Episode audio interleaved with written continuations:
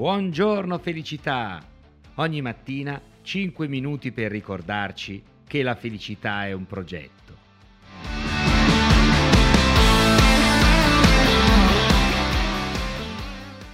Cari amici, buongiorno, ben arrivati ad una nuova puntata di Buongiorno Felicità.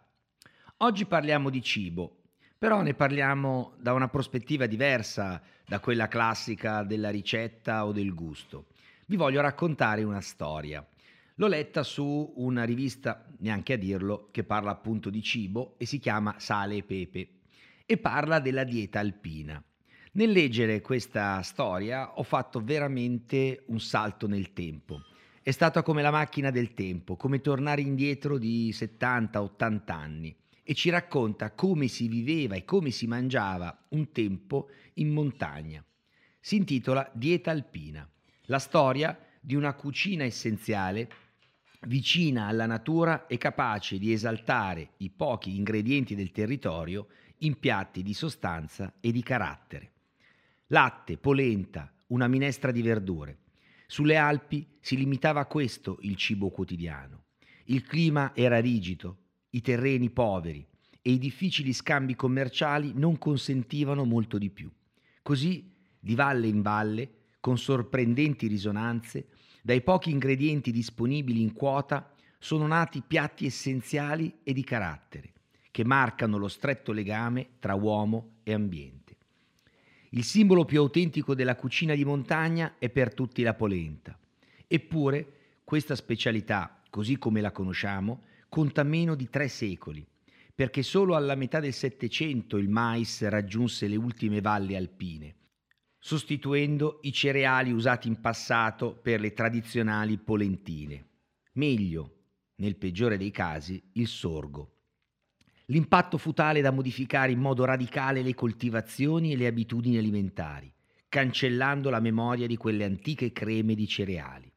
Così la polenta di Gran Turco divenne cibo quotidiano, da servire a seconda della stagione con latte freddo piuttosto che con erbe spontanee, verdure dell'orto, funghi o formaggio. Ma se la polenta è arrivata in quota nel XVIII secolo, per la patata c'è voluto un altro secolo. Fino ad allora era la rapa l'ortaggio più coltivato, perché si adattava al freddo e al terreno di montagna e si poteva conservare nel lungo inverno per preparare corroboranti zuppe insieme ai cavoli. Per i tuberi del nuovo mondo non fu facile imporsi, si credeva che portassero lebbra, scrofola, sifilide e venivano quindi destinati ai maiali. Ma le diverse carestie, e in particolare quella del 1815, furono l'occasione di riscatto per le patate, che aiutarono la gente di montagna a vincere la fame. Nelle vallate alpine le famiglie vivevano in gran parte di allevamento bovino, più raramente di capre, bestiame che garantiva la produzione di latte con cui fare burro e formaggio, non la carne. Lo testimoniano gli antichi contratti d'affitto che prevedevano una parte del canone in denaro e un'altra in natura sotto forma di casei e serassia, ovvero formaggi e ricotte. Più del formaggio, prezioso perché destinato alla vendita e quindi consumato con moderazione in famiglia, era il latte la vera fonte di proteine. Nei consumi quotidiani era onnipresente. Insaporito con un po' di caffè d'orzo, si prestava alla più quotidiana delle colazioni allungato con l'acqua, diventava la base per zuppe e minestre, così come per pappe e polentine. Fresco o cagliato accompagnava in estate la polenta e se arricchito con un goccio di vino diventava persino un ottimo ricostituente. La carne, invece, non rientrava nella dieta di montagna. Arrivava in tavola solo quando una mucca o una gallina moriva, per malattia o per vecchiaia. Solo le famiglie più ricche, potevano permettersi di allevare un maiale all'anno, assicurandosi proteine nobili con la carne e grassi preziosi con lardo e strutto. Una volta all'anno era dedicato al pane fresco. Il pane nero era il cibo povero della tradizione ed era in realtà un alimento di festa, preparato poche volte l'anno. In molti paesi di Piemonte e Valle d'Aosta, fino ai primi del Novecento, la panificazione si concentrava addirittura in un unico giorno, appena prima dell'inverno e diventava un rito collettivo, celebrato in ogni paese ai forni consortili, dove le famiglie si trovavano per la cottura delle pagnotte. L'impasto veniva preparato a casa con farine povere, qualche volta con l'aggiunto di castagne, di semi e di frutta secca, ed era quasi sempre di segale, il cereale più diffuso in alta quota perché resistente e produttivo. Nei primi giorni il pane si consumava fresco, poi si teneva a seccare nel fienile per un anno intero, da riutilizzare anche nei tozzi più piccoli per corroborante pancotto considerato medicamentoso e ricostituente. Nei mesi primaverili, quando nell'orto era tempo di semina, si raccoglievano le erbe selvatiche, da consumare crude in insalata o cotte in zuppe, minestre e frittate. Ed ecco spinaci selvatici, cicorie, dente di leone, malva, valeriana, rabarbaro di montagna e tanti fiori, viole, primule, margherite. L'ortica poi era protagonista della classica minestra serale con riso e latte e si avanzava eccola pronta al mattino per essere rinfrescata con poco latte appena munto come alternativa al latte con caffè d'orzo. Se le verdure fresche facevano capolino solo pochi mesi l'anno e in varietà molto limitate, la frutta era una rarità.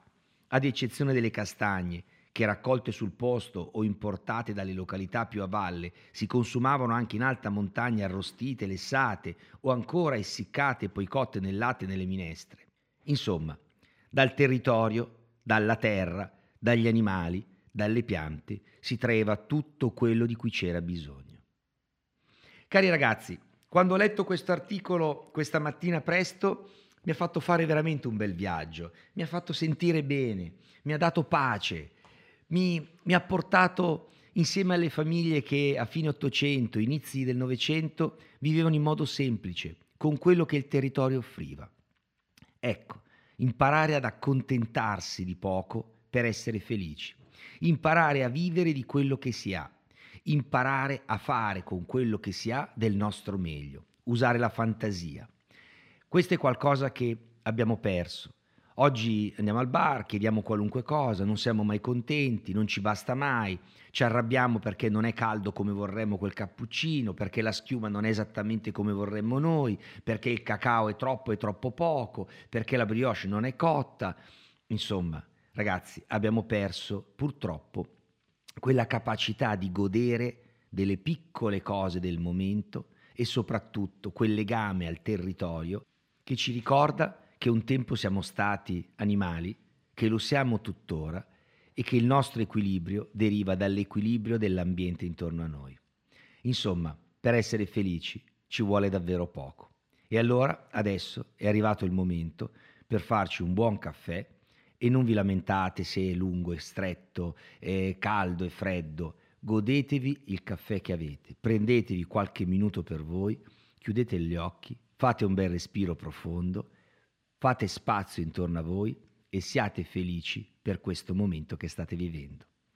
Io vi do appuntamento a domattina con una nuova puntata di Buongiorno Felicità. Sono Mario Alberto Catarozzo, formatore e business coach professionista.